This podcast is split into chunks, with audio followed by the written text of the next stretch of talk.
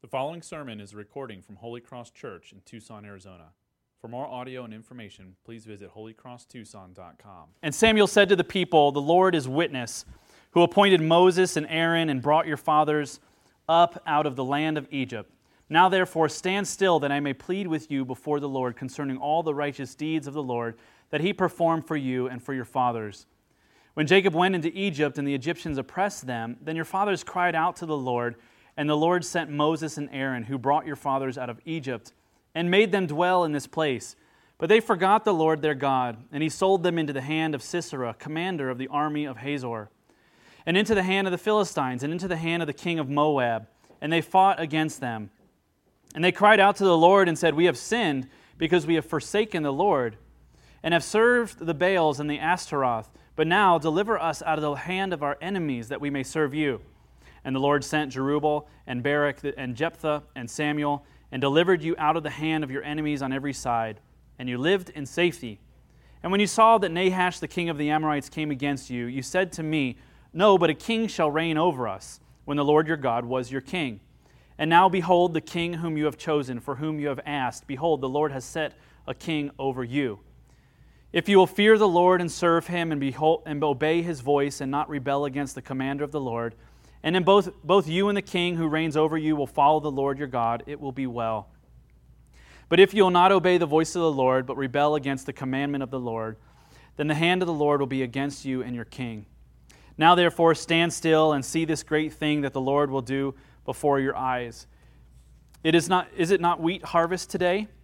I will call upon the Lord that he may send thunder and rain, and you shall know and see that your wickedness is great which you have done in the sight of the Lord, in asking for yourselves a king. So Samuel called upon the Lord, and the Lord sent thunder and rain that day. And all the people greatly feared the Lord and Samuel. And all the people said to Samuel, Pray for your servants to the Lord your God, that we may not die. For we have added to all of our sins this evil, to ask for ourselves a king. And Samuel said to the people, Do not be afraid. You have done all this evil. Yet do not turn aside from following the Lord, but serve the Lord with all your heart and do not turn aside after empty things that cannot profit or deliver, for they are empty. For the Lord will not forsake his people, for his great name's sake, because it has pleased the Lord to make you a people for himself. Moreover, as for me, far be it from me that I should sin against the Lord by ceasing to pray for you, and I will instruct you in the good and right way. Only fear the Lord and serve him faithfully with all your heart. For consider what great things he has done for you. But if you will still do wickedly, you shall be swept away, both you and your king. This is God's word. Well, this whole chapter is like a courtroom trial. What we see in this chapter really unfolds a, a, a, courtroom drama, and it includes all the stuff that we might expect in a courtroom drama. It, it has cosmic treason, it has lawyers, a judgment is rendered, it has dramatic sentencing, and a verdict that has been given. This chapter, if we look at this and give ourselves to it, we will see it is more dramatic than an episode of CSI. It's more suspenseful than that iconic scene in A Few Good Men. You know the one, that exchange between Lieutenant Kaffee and Colonel Jessup. I want the truth, you can't handle the truth. You, you guys with me? It's more compelling than John Grisham's thriller, The Client. Or more relatable example for you all, it has all the plot, intrigue, and surprise of My Cousin Vinny. I mean, that's my favorite courtroom drama by far. Um, it may seem strange to have in the middle of this story of God's people and rescue for his people, strange to see such a, a legal battle unfolding before us. But for God's people, legal battles are as old as the Garden of Eden. And it's because of this covenant relationship that God has with his people. A covenant is a binding agreement, it's a legal agreement between two parties with blessings when those agreements of that covenant are upheld and curses to the party who breaks that covenant. And God took for himself a people and he promised to be their God. He said, I will be your God and you will be my people, and I will bless you and I will keep you and I will take care of you. And every time there was a conflict between God, every time an accusation was brought against God or brought against the people, it was as if they were brought up into a courtroom in heaven. And if the people proved to be right and justified in what they were doing, then God would be condemned. But if, the, if God proved to be right, then the people would be condemned. And just so you know, God remains undefeated still to this day. This is how it worked in a covenant relationship. There was an agreement, and there were offenses, and there was trial, and the guilty party was convicted and condemned. Let's look first, let's look at what's going on in this passage and then see, as we will easily see, um, implications for us in our life today and how this trial is relevant for our lives. Here are some brief details of the passage if you follow along. Look at the people. The people of God are the accusers. God Himself is the one being accused. Samuel is God's lawyer, and the works of God and all that God has done are the witnesses or the evidence of God's character, uh, vouching for God's character and what He has done. So God's people ask for a king, and in asking for a king, they are wanting to be like other nations, and they are wanting to substitute God out and bring someone else in. And asking for a king, as we know from our study in this book, is that it's rejecting God. Asking for a king is to reject God. They say, We want, we want a different leader. And their defense was this we had to take things into our own hands. Uh, people were beating, up, beating us up, the other nations were bullying us and uh, being mean to us, and, and you've failed us, God. We've, we've trusted you, and, and you have brought defeat to us. And so we need to seek somebody else out who can actually protect us and take care of us. And so the prosecution rests. That's their, that's their big case. God, you have not been good to us. Look at all that has happened. We chose a different leader. Now it's your time to speak. So Samuel stands up. Samuel stands up as, as God's lawyer, and he says, Let me remind you of what always happens. You get into trouble because of things that you have done in a life of sin, of disobeying God. That life of sin catches up with you and makes your life miserable. Bad things happen, and you eventually cry out to God. And God, in His great compassion, hears your cries and He rescues you. And that happens over and over and over again. And then Samuel brings in like evidence. He brings in witnesses into the courtroom and he says, Exhibit A, Egypt. Our father Jacob went into Egypt, and our people became great. And the Egyptians oppressed Jacob's people and killed them and whipped them and enslaved them. And eventually, they cried out to God for help, and God heard their cry and sent them Moses. And Moses rescued them by God's mighty hand. They were rescued from slavery, and the greatest army in the world was defeated. That's what God did. And not only did He rescue you, but He brought you into this promised land. He brought you into this place where you can live and have identity and a place to worship God freely. Exhibit B Canaan. And I told you before you go into Canaan to Worship me in this new place and, and, and do not turn back from my blessings, but serve me and serve me only. But you came into Canaan and you saw there were other gods there and other idols, and you bowed down to those false gods and you rejected me again. And that life of sin caught up with you again, and you were in despair and you cried out to God for help, and God helped you and He rescued you from your enemies. And then time went by, and you said, God, you're not taking care of us. We want a better leader. Exhibit C, you wanted another king, and here comes Saul. You asked for a king even when God told you to trust him, that he is your king, and it turned out really bad. Surprise, surprise. It turned out really bad. So here you are today at a crossroad. You can either repent again of your sin, or you can continue in your ways, going the way you want, and not trusting God. Now, this is where things get really interesting in this story. We might expect there to be this now, now it's their turn again to speak and to give a defense for why they did what they did. Samuel does something that we are thankful for, at least I'm thankful for, doesn't happen in the American legal system.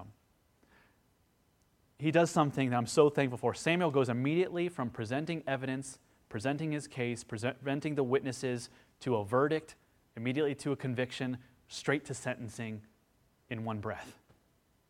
Samuel himself becomes the lawyer, the jury, the judge, the sentencer, and the executioner all in one. God literally brings down thunder and rain in judgment on their sin. They never get a chance to present reasons they felt valid for their disobedience, and Israel is stunned. They don't even get to a rebuttal. They don't get, even get to talk because when God's judgment is given, when the case is closed, there's no arguing. When God speaks, the conversation is over. And when the witnesses are presented, God's name is vindicated. Maybe they expected some give and take, some lenient understanding that they were just having a hard season in their life, and, and God would maybe be flexible with them and understanding their human nature. But they get no chance, only a verdict, only sentencing, and straight to judgment. And it terrifies them. And they see in, in, in, harvest time, where before they're about to harvest their wheat for the season, they see God's thunder and lightning and rain destroy their crops. And God is, God is seen for who He is, His strong hand of judgment, and they're scared. And they say exactly what you might say in a moment like this. They say, Our bad. Samuel, please ask God not to kill us. They are just shaking and they say, Can you ask him not to kill us? That's how scared they were. And Samuel says, He won't. He's not like you. He's not going to break his promises to be faithful to you. Even though you're faithless, he is faithful. Now, for many reasons all that you could already see, the implications for our life today and what is happening here are many. I want to talk about three today. One is that all sin is accusation against God. All sin is accusation that God is not good and that He doesn't know what's best for us. Second, it's by God's grace that we become God's people and by grace that we stay God's people. And lastly, a way forward. Samuel will show us a way forward as God's people as we are rehearsing the gospel story in our lives and remembering all the great things that God has done. So let's get into that first. All sin is accusation against God that He is not good or that He doesn't know best for us. Every sin, as its core, is an accusation of God. God, you don't know what you're talking about. I know better. Or, or you don't know what's good. You don't understand the big picture. And this goes back all the way to the first sin in the Garden of Eden. God, God tells Adam and Eve, Don't eat from the fruit of the tree in the middle of the garden, or you will die. And Satan comes in and tempts Eve and says, Are you going to really die? And maybe God's missing something. Does he really know all there is to know? I mean, after all, look at the food. It looks good to taste, it looks good for nourishment. Uh, maybe it won't kill you, actually. Maybe it'll make you stronger. And so Eve eats, and sin uh, rushes into her life, and all of creation is broken. It's the same with people today. It's the same with us. If we lie, we are saying the God of truth who tells us to be honest doesn't know best. He doesn't understand. If we worry, we are saying the God who holds the future in his hands cannot be trusted. If we steal, we are saying the God who provides is not enough. And every sin is not merely just a sin against another person. Every sin is primarily and always a sin against God Himself. That's why there's no such things as little white lies. There's no sins that don't hurt anybody, if you've heard that before.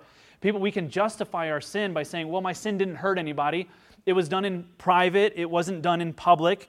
Uh, it, it really didn't go beyond me. Because every sin, every sin is an offense against God's character and nature. When we sin, we are telling God, You're a bad leader, and I don't trust you. Every sin that we commit willfully, we are saying, God, you don't know what is best. Every sin, private or public, personal or a collective, it grows out of this common root, the root of rejecting God as our leader.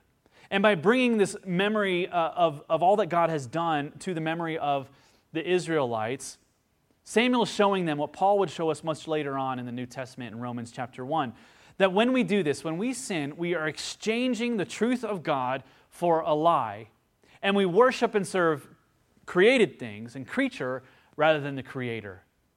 This is what they were doing, and this is what we do when we sin. We are, we are changing out God, we are exchanging God, and we are bringing in a lie, and we are trusting in that thing. And our constant turning from, from God to created things the Bible calls idol worship. We may not melt down precious metals and craft for ourselves statues and bow down in worship. We may think that idol worship doesn't happen today or it's something that happens deep within the Amazon uh, for unreached people. But idol worship is very much a part of our culture and our lives today. Idolatry is putting our hope in the product of our own hands. We might worship self. We might worship politicians who promise us a future that we desire if we only trust in them. We might worship our children or our spouse Even religion and doctrine can become an idol if we put those things in the wrong place. We accuse God of being a bad leader anytime we pour our, out our heart in worship to anything but Him. Anytime we look at anything and, and desire so strongly that to meet our needs, we put our hope and affection and dreams and longings in those people or that thing. It could be as, as we slave away at work every week, frantically seeking to receive affirmation from our achievement or status or money or some other way. What is that thing for you? Well, the verdict is clear for God's people in this story. The verdict is clear, and judgment is made. They turned their hearts from God and sought uh, to find the fulfillment of their longing and future in something other than God. Samuel calls on God to send thunder and rain on the wheat harvest, and Samuel prevents, or he pre- presents the evidence, and the evidence is so convincing that he goes straight to verdict and straight to sentencing. And the people stand in awe of that verdict as it's given, and they say this in verse 19 Pray for your servants to the Lord that we may not die, for we have added to all of our sins this evil for asking ourselves for a king. Now, this is really interesting. Do you see what happened here? Not only did they say, okay, you're right, we shouldn't have asked for a king.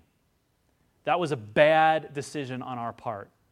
They went from saying in previous chapters, we don't think it's actually that bad to ask for a king, we didn't do anything wrong. They go from that to not only is it bad to ask for a king, everything else in our life is bad too.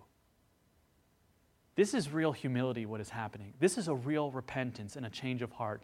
God had, had changed their heart, convicted them so deeply. They saw sin now through God's eyes. And with that perspective, it wasn't that they just did something bad and they needed to just change their behavior, is that their whole heart was motivated away from God, longing for something that was not God. I mean, consider this if you have if you have children and they're caught in a sin and a sin of disobedience. They do something they should not have done. And they say, you're, they say I'm sorry, I shouldn't have done that. That's helpful, and you're glad that there's an acknowledgement of that behavior. But isn't there so much more that you're after? I mean, what if they said to you, you know, mom and dad, I did something wrong, but that's really not the issue. The problem is that my heart is broken and I need that to be fixed. You'd be like, what the is going on? You see, it, it's not so much that the Israelites say, we goofed. We shouldn't have asked for a king. The real acknowledgement of sin is like, yes, that was wrong. But our desire for a king is deeply rooted in a heart that does not trust God. And that's the real sin. That's the deeper issue. And that's what we need to repent of. Do you see the change here? At first, they're saying, no, it's, it's not bad asking for a king. Now they're saying, asking for a king was the, the least of all things that we did bad. Everything else in our life is evil. Our hearts are not turned towards God, and we are sorry. It's only when we see sin from God's perspective that we're really convinced to turn from it. And this is what God does He shows them, He convicts them, convinces them, and opens their eyes to see the great thing that they had done, the great offense. They were not wrong just because they did a bad thing, but because their hearts turned from God which became the motivation for everything they did. And then Samuel, Samuel's response is significant. It's important for us. And it brings us to our second point is that it's by God's grace we are made God's people, and it's by God's grace we are kept his people. God's people, remember, stand in awe of this judgment that's been passed. They're terrified uh, by what has been carried out, but it's not the end of the story because God is gracious. Think about this. Think about a time when someone has come to you and uh, admitting sin. And think about how the world might respond to acknowledgement of wrongdoing. There's a couple dominant ways people respond to sin today. The first would be maybe with a response like this You're right. What you did was bad. And you should feel very ashamed of yourself. I really hope you'll change. That's one way. Another way is saying this what you did really wasn't that bad. I mean, sure, maybe you shouldn't have done it, uh, but everyone makes mistakes. So do I, so do you. Uh, we all make mistakes. We all sin, and one sin is not worse than another. And I know that you're a good person, You may, you may have sinned, but you're, you're not horrible and you're trying to get better. So keep just trying to get better um, and, and everything's going to be okay. Don't sweat it. Just try to do better next time. You'll get another chance. Those are the two common answers that we get. I want you to see that Samuel avoids both of those answers, and so should we. Here is what he says when they come to him and say, We have done a horrible thing. He says, Yes, that was evil, but you don't have to be afraid. This is intriguing, and this is so different from how the world responds. Samuel neither dismisses their sin or the severity of it, he calls it evil, he calls it wicked. Nor does he dismiss their potential for forgiveness or dismiss the hope that they have in the forgiveness of God, and neither should we. It's as if he is saying, You're right. You are a sinner, but you don't have to stay a sinner. You are right. You turn, you did the worst thing you could possibly do. You turned your heart from God who loves you. But you could turn back to a God who cares for you because God is gracious and God is merciful.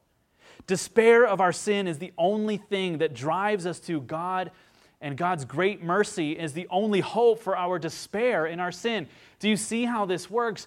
That our sin, when we call it sin and we look at our sin honestly through the eyes of God, as wicked as it is, that it is rebellion of God, that it is actually telling God, You're a bad leader. I don't want you to be my God. That that actually makes our heart heavy. It puts us into a place of despair, but then that makes us in a perfect place to see God's mercy and God's mercy becomes our only hope. We are driven to a need, and then God presents that need immediately in His mercy, in His forgiveness.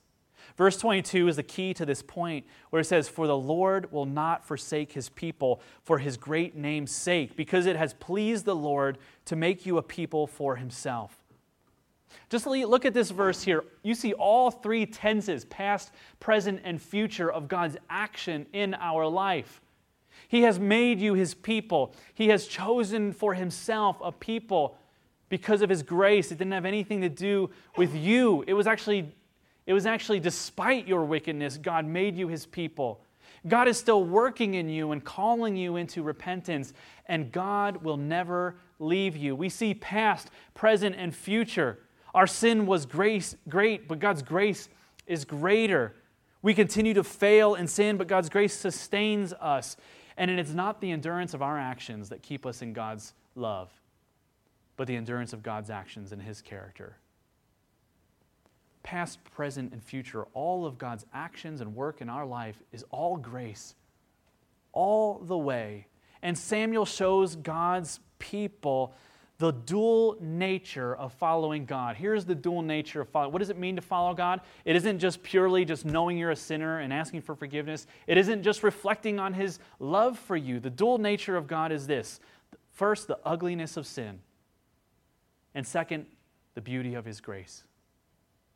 And the more that we know how to learn of these things, engage of these things, and acknowledge these things, the more, the more we will have capacity to know, love, and serve God with all of our heart.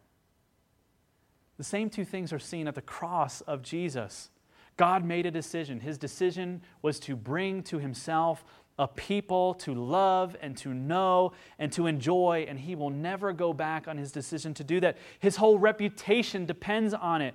He is so much a God of integrity and faithfulness that he gave his only son in order to preserve his integrity that he will not give up on his people. And on the cross of Christ, we see the ugliness of sins. Why, did he, why was he hanging on the cross? He's hanging on the cross because our sin is that bad. That even the smallest sin in our own eyes is rebellion against God. It's cosmic treason. It is telling God, we don't like you as our leader. We don't trust you as our leader. We want somebody else. We see the ugliness of sin on the cross manifested in a, a, a, a, man who bleeds to death and the, the gruesomeness of the event. But we see the beauty of God's mercy. That a perfect man would be crucified and die for the sins of sinful people. That a man who did nothing wrong would die in the place of people who did everything wrong. What a God. What a beautiful, merciful God. This great hope is, is not where, where Samuel ends his statements. He continues to show them a way forward. He says, Now that you know, now that you see the severity and reality of your sin, the ugliness of your sin, and you see the beauty of God's mercy, I want to help you go forward. I want to help you now live a life where you can help yourself remember all the great things that God has done. And you could live a life in light of His great mercy to you. And, and He ends there, and that's where we will end as well, where, he, where we look at now a way forward by rehearsing the gospel story. Remember this God will save his people, and nothing will get in the way with that. The Israelites are so prone to forgetting this that Samuel says it would be a sin of me to actually leave you guys because uh, you guys keep sinning, you keep repeating in this, you keep uh, engaging in this pattern of, of, of rejecting God, crying out for mercy, God forgiving you, you making a promise to never do it again, and then as quickly as you make that end that phrase, you keep doing it again. So I'm going to intercede for you. I'm going to pray for you. I'm going to instruct you so that you can remember what God has done and live your life out of all that God has done for you in His great mercy. Throughout Israel's story, we see the repetition of sin, then grace, then restoration, then sin, then grace, then restoration. And this pattern seen in our lives as well. Do you see that in your life? Can you remember that time where you remember the last time or recent time where you were just you acknowledged your own sin and you knew that you were in sin you cried out to God for help. You were reminded of His mercy and love for you in Jesus Christ. You grabbed hold of that mercy and you were comforted by it. And then you probably did something that, to the extent of this by saying, God, I'm not, I'm not going to do that anymore.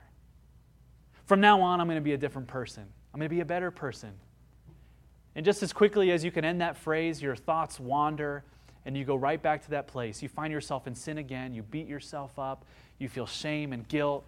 Eventually, that lifestyle of neglecting God and letting your heart wander in small doses away from God calls you, brings you to despair. You cry out to God again. He reminds you of His grace. You thank Him for your, His forgiveness. And then you're right back at it again. Even so, God keeps calling us, God keeps pursuing us, He keeps inviting us. And the Old Testament is a story of how God continually shows up even when we walk away. He calls his people back to himself, and he provides a way for them to be forgiven and to enjoy the relationship with him again. The Old Testament is a story of how God proved that he would be a covenant keeping God even when we are covenant breakers. The Old Testament is our story. The Old Testament is God's evidence and care for you and for me. Their miracles are our miracles. Their rescue is our rescue. Their hope is our hope, for they hoped in the Word of God. And some may think, well, there was two different ways to be saved. There was the salvation uh, for the Old Testament people, and there's salvation for us and Jesus today. But the way to be saved has never changed. The Bible has made that crystal clear. The way to be saved, the way to forgiveness of sins, has always been faith in God's Word. It has always been to trust God with our hearts and what He has said. We need to be reminded of that every single day because we're so prone to wander from it. Samuel, what a great friend that they had in Samuel, where he says, Hey, I'm staying here. I'm not going to leave you, but I'm going to teach you. I'm going to pray for you. And I'm going to be a priest. I'm going to, be an, uh, I'm going to intercede for you. You have something to say to God. I'm going to take those prayers and bring it to God. God has something to say to you. I'm going to take it to you and remind you of all that He has done, and I'm not going anywhere. Question is, who's the Samuel today for us? We need to be reminded of this. We forget it so often. Is it, is it me? Am I, am I your Samuel, your pastor that's teaching you and encouraging you and praying for you? Is it James as our worship leader that, that works through this liturgy on Sunday morning? Is it, is it us? Is it just this is it collective body of Christ that teaches and encourages and reminds and prays for? Well, in a way, yes. In a way, all that is true. As we are to remind one another of the gospel story and all that God has done. But in another way, uh, that's not true. It's not us. It's not you, me, or James, and any or other pastor or leader in our church. Not long after Jesus died, he resurrected and he meets with his disciples and he meets with them on a hill and he, he assures them, he says, I will never forsake you, I will never leave you, I will remind you of all that I have done in my word to you. I will be with you forever wherever you go. And then he ascends up into heaven out of their sight. I mean, what, what into the clouds, out of the realm of their, of their view. I mean, what is this? Jesus is saying, I'm never going to leave you, I'm never going to forsake you, forsake you, and then like vanishes. I mean, what a cruel joke. Was this some kind of like retirement or send off? Is Jesus just now in heaven saying, That was hard work, but now I'm so glad I get to rest? Why is he in heaven? it reminds me of, yeah, Rose and Jack on the Titanic. You know, she says, I'll never let go. And then, like, the next thing she does is, like, see you later. What, is, is that what Jesus do? I will never leave you, I will never forsake you. And then he ascends into heaven, sits on the throne. What is he doing? Jesus had to go to heaven to sit on the throne to be our priest, to intercede for us, to encourage us, to send the Holy Spirit to convince and convict our hearts of all that He has done for us, to turn our hearts back to Him. What a great thing to have a friend like Samuel, right? I mean, what a great way that this ends. We see the life of these people, and Samuel says, You're really bad, but I'm not going anywhere. I'm with you till the very end. Samuel did the best job that he could do as a priest to remind the people of God's love, but Samuel ultimately was a failure. Samuel was a sinner. He did not do it perfectly. We have a much better Samuel today. Jesus finishes and perfects the job. Jesus prays for us. Jesus sends the Holy Spirit to remind us of God's love and work on our behalf. We gather on Sunday morning for such a great purpose and cause. What are we doing here? Why do we get out of bed and, and get, get everybody out of the house and, and come to church? We do it more than just to sing a few songs and put on some nice smiles and hear a good lesson for our life and just have this. Is this just like a, a pro Jesus pep rally? What are we doing today? You may notice uh, the order of our Sunday and why we do the things that we do. What we're doing on Sunday, we are gathering on, sun, on Sunday, we are getting together all of our energy, all of our, excuse me, get really passionate when I talk about Sunday. We gather all of our hopes, all of our dreams, all of our desires, all of our tension, attention on things, and we try to gather everything together to consider all the great things that God has done for us in Jesus Christ. We are gathering to remember the brutal story of our wickedness and the ugliness of our sin. And as we look at the cross, we see Christ crucified, God's love poured out for us, and we get to see the glorious beauty of His mercy, apart from which we will be swept away with our sin away from God. The gospel is not a story of all the good that we have done or even the good that we want to do as Christians. The gospel is the story of all the good that God has done for us. And frankly, you and I forget that. Monday through Saturday, we go in and out of remembrance. And every week, uh, God has set apart this day and He says, Don't neglect to meet together. Don't neglect to remember this story. Don't neglect to, to, to acknowledge the ugliness of your sin to confess your sins, to be encouraged in the truth. Don't neglect to, be, to remember this story together as my people. Come every week. Remember and, and, and, and all your strength. Engage in this story. Practice what this means so that we serve Him faithfully with our lives, bringing glory to Him and joy to our lives, so that we serve Him as we should. This passage shows us that the key to life with God is this continual rediscovery of the deep reality of all that God has done for us. What is the key to the Christian life? It isn't making promises to God and trying to be better. The key to the Christian life is this continual and increasing rediscovery, reminding ourselves of all that God has done for us in Jesus. God is holy, God is good, God is a, a, a leader and king over us that deserves our worship. We turn to so many things to worship God. Our sin is ugly. Jesus saves us, fills us with his love and presence, tells us that he will never give up on us, that he's with us wherever we go. We now go into our life applying these truths into everything we do our relationships, our work, the needs in our community, our parenting, and our marriage. The goal of the Christian life is to rediscover all that God has done for us so that we are serving Him faithfully as we should. But there is this kind of difficult thing right smack dab in the middle of this passage where God says, I will never forsake my people. And then Samuel says, But if you continue this wickedness, you'll be swept away. Is that kind of like a Rose and a Jack situation? I will never let go. But if you cross me one more time, so help me. Is, this, is that what he's saying? We need to clear that up. We need to understand this because this can make us feel really insecure. God is saying, I will never forsake my people. And verse in this passage, verse 24 shows us exactly who his people are. What does it mean to be his people? Who are God's people? Who are God's people that, are, that, that can trust in the security of God's faithfulness and forgiveness for their lives? It's not all people. Not all people are God's people. It is not a certain kind of ethnic person. It is not a certain kind of person that is born into a Christian home. Being born into a Christian family does not mean you, that you are God's people. The scriptures make this utterly clear. Just because you're born into a family or born at a certain place or even do certain things does not mean that you belong to God. God's people are those in our passage who serve Him full of faith in the great things that He has done. What does this mean? God's people are those who are not perfect, who not serve Him perfectly, but serve Him full of faith faith in the great things that He has done. To be God's people is to serve Jesus in faith for all that He has done.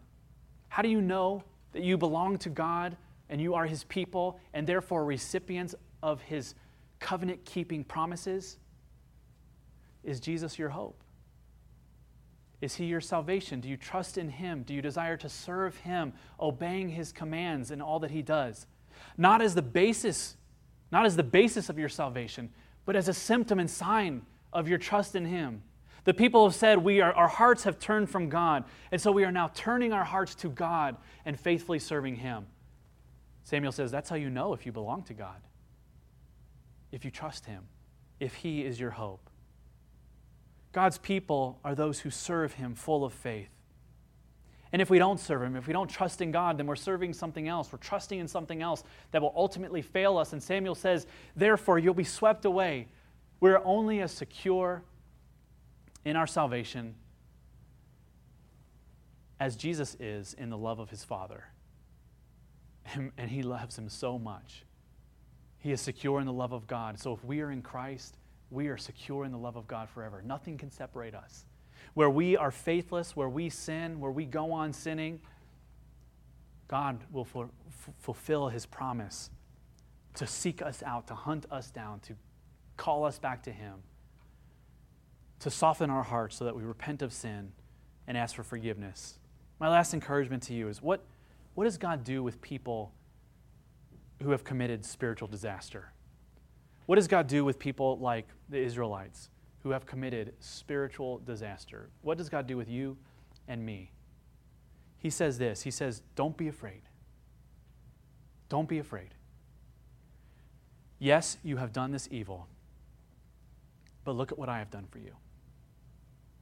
Yes, it is true. You have committed this spiritual disaster, but look at what I have done for you. I will rescue you, I will forgive you, and I will save you. That means don't look back don't look back and wallow in your guilt. Don't relive that tragic mistake that you can never forget, thinking, but how could God love me? Because of, I know that God is love, but I've done some really bad things. He would say, Yes, you have.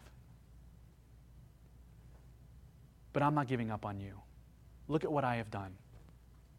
No, we go forward. We go forward in basic, simple faith in His unmerited pleasure for us and we serve Him with all of our heart, all of our mind, and all of our strength because He's good, because He's worthy, and because He'll never give up.